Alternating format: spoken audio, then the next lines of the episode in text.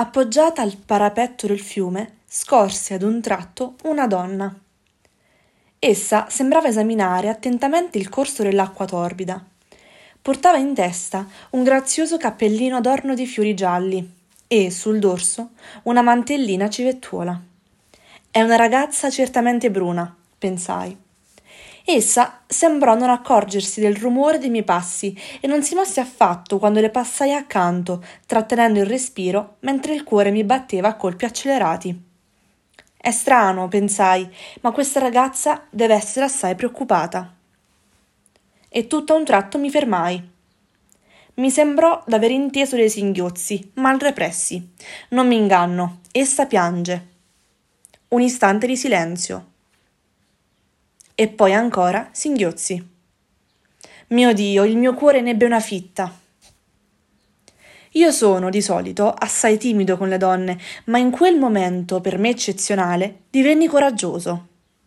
Tornai sui miei passi, mi avvicinai alla donna e avrei certamente pronunciato la parola signora se non mi fossi ricordato in un lampo che questa parola è utilizzata in 1000 analoghe circostanze da tutti i nostri romanzieri mondani.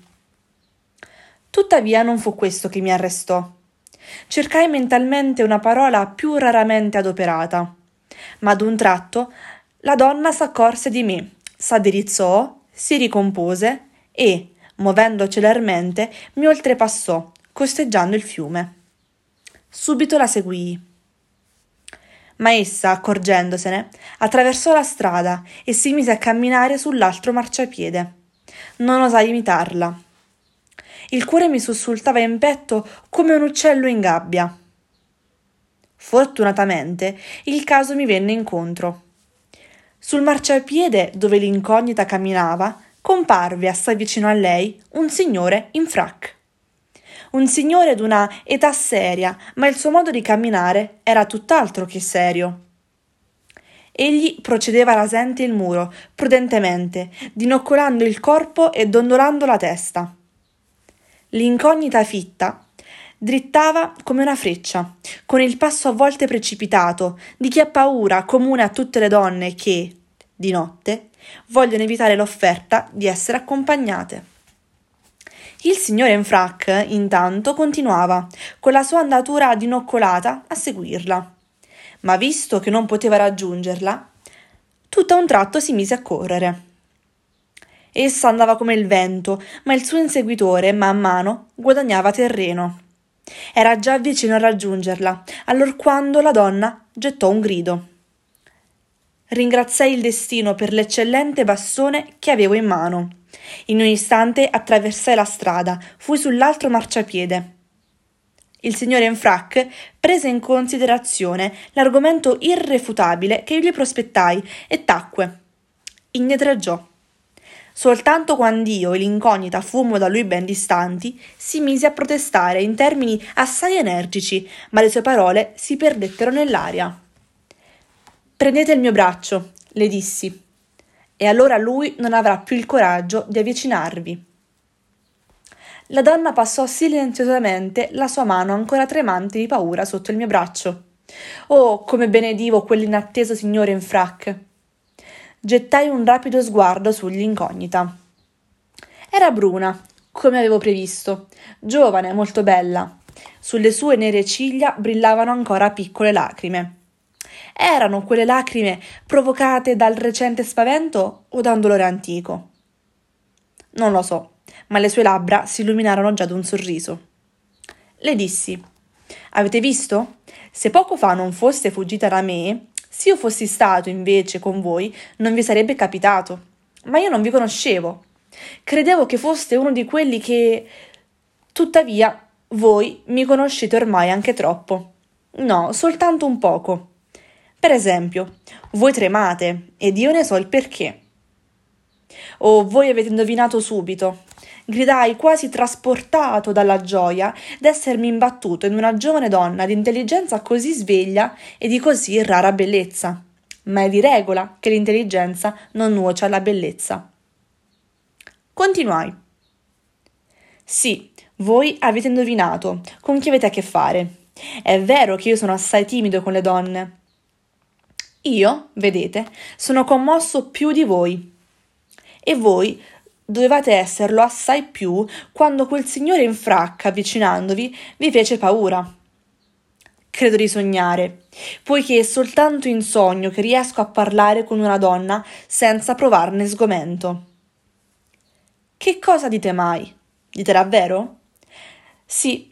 Se il mio braccio trema, gli è perché questa proprio la prima volta che una donna vi s'appoggia su. Io non ho affatto l'abitudine di accompagnarmi con donne. Ho vissuto sempre solo. Così non so neppur parlar loro. Forse vi ho già detto qualche sciocchezza. Ditemelo francamente, senza paura di offendermi. Io non sono suscettibile. Sciocchezze non ne avete dette. Al contrario, mi avete detto parole gentili. E poiché volete che vi parli francamente, vi dirò che a noi donne la timidezza della quale vi lamentate piace molto in generale, cosicché io vi permetto di accompagnarmi sino dinanzi alla porta di casa mia. Ma le risposi, tentando invano di reprimere la gioia che provavo. Ma voi me ne direte tante che io cesserò di esser timido, e allora addio a tutti i miei vantaggi. I vostri vantaggi? Quali vantaggi? A che pro? Ecco una parola infelice. Perdonatemi, ma come potreste impedire di desiderare d'esser piaciuto? Ebbene sì, ma siate buona, ascoltatemi. Ho 26 anni e nessuna donna mi ha ancora amato. Come potrei dunque parlare correttamente ed a proposito in questa materia? Tuttavia, è necessario che io ne parli. Ho una gran voglia di dirvi tutto. Il mio cuore ha bisogno di parlare. Non posso farlo tacere. Ma lo credereste? Non ho mai conosciuto una donna che mi abbia voluto bene. Non ho avuto mai un amico cui confidare le mie gioie e i miei dolori. E tutti i giorni io sogno di incontrare qualcuna o qualcuno. Io sogno, e se voi sapeste quante volte mi sono innamorato sognando, ridereste. Dite davvero? Non scherzo, ho amato idealmente. Ci sono figure di donne che non si scorgono altro che nei sogni. I miei sogni costituiscono interi romanzi. Oh, voi non mi conoscete. È vero, ho incontrato 2 o 3 donne. Ma quali donne? Voi ridereste se vi raccontassi che in sogno ho più volte fatto conversazione per la strada con una donna della migliore società. Era sola ed io le parlavo rispettosamente, timidamente, appassionatamente. Le dicevo che mi trovavo perduto nella solitudine, che m'era necessaria la compagnia di una donna che mi amasse, poiché nessuna donna mi aveva mai amato. Le dicevo che il dovere di una donna è quello di non respingere la preghiera di un infelice, che le domandi tutt'al più 2 parole da sorella, 2 parole di compatimento. Le dicevo che essa doveva ascoltarmi, che ridesse pure di me se così le piaceva, ma che mi ascoltasse. Era necessario restituirmi la speranza che io avevo perduta. 2 parole solamente, 2 parole, e poi non l'avrei più riveduta. Ma voi ridete. Del resto, ciò che ho detto è assai ridicolo, ed il mio scopo, infatti, era quello di farvi ridere. Non prendetevela. Ciò che mi ha fatto ridere è stata la constatazione che voi siete nemico di voi stesso. Se provaste, riuscireste anche se la scena si volgesse per istrada. Più si è semplici e più si è sicuri. Nessuna donna di cuor sincero, purché non sia sciocca né, come in questo momento, di cattivo umore, oserebbe rifiutarvi le 2 parole che voi implorate. Tuttavia, chissà, forse qualcuna vi prenderebbe per matto. Io ho giudicato secondo come la penso, poiché so bene come vive la gente sulla terra. «Oh, vi ringrazio!» le gridai. «Voi non potete comprendere il bene che mi state facendo!» Bando ai complimenti. Ditemi, come avete fatto a supporre che io sia una donna con la quale, insomma, una donna degna di attenzione e di amicizia? In una sola parola, non una donna qualunque. Perché vi siete deciso ad avvicinarmi? Perché?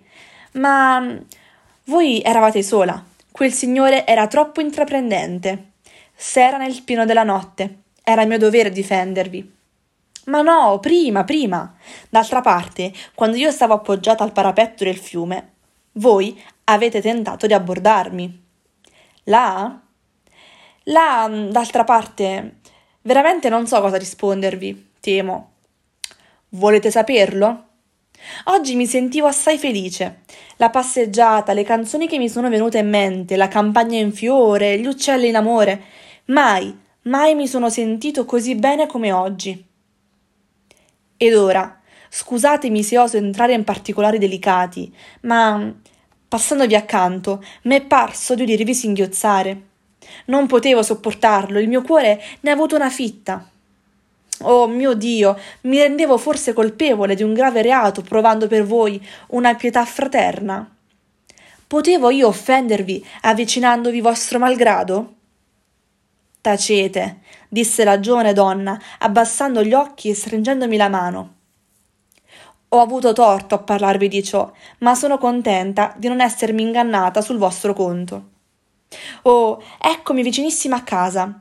Non ho che da attraversare quella stradina e sono arrivata. Addio, vi ringrazio. Cosicché non ci vedremo mai più? Tutto è finito?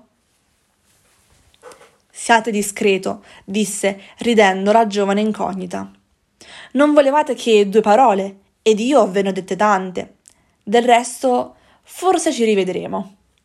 Verrò qui domani. Oh, perdonatemi, sono troppo esigente. Sì, voi non avete pazienza, ordinate quasi. Ascoltatemi, interruppi io.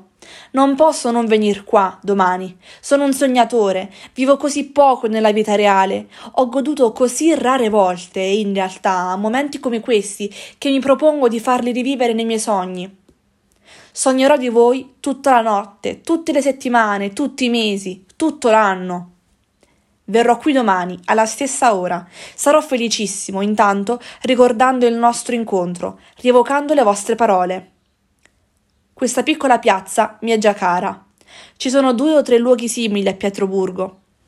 In uno d'essi ho pianto, rivangando vecchi ricordi. 10 minuti fa voi pure avete pianto, forse ricordando qualcuno, forse in altri tempi, voi siete stata felice qui. Verrò anch'io domani alle 10 qui. Vedo ormai che non posso più proibirvi di parlarmi.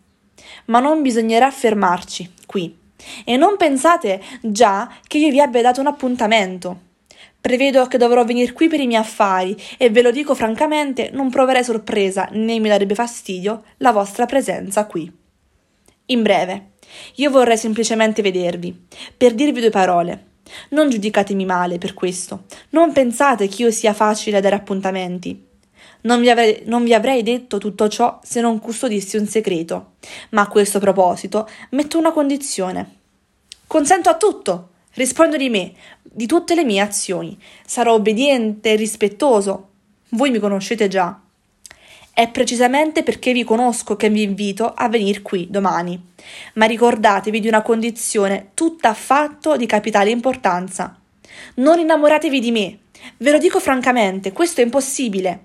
Amicizia, sì, qua la mano, ma amore, no, vi scongiuro. Vi prometto che non promettete. Voi siete infiammabile come la polvere da sparo.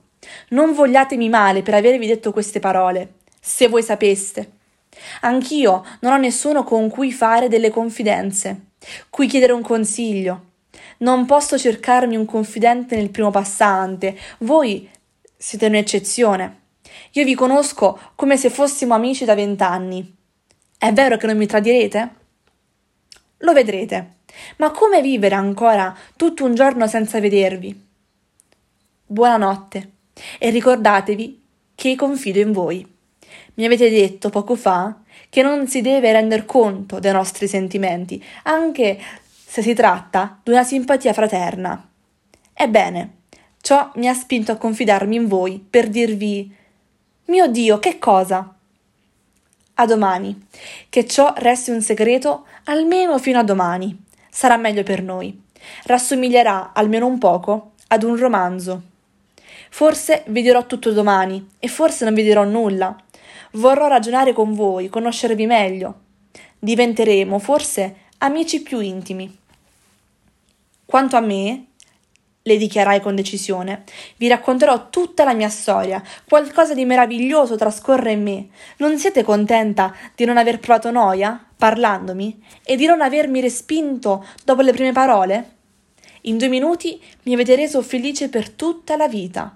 Sì, felice. Voi mi avete riconciliato con me stesso, avete dipanato tutti i miei dubbi grovigliosi. Se domani tornassero, ebbene, domani vi dirò tutto. Voi saprete tutto, tutto. Allora sarete voi a cominciare? Certamente. Arrivederci. Arrivederci. E ci separammo. Errai tutta la notte per la città. Non sapevo mai decidermi a tornare a casa. Ero così felice. A domani!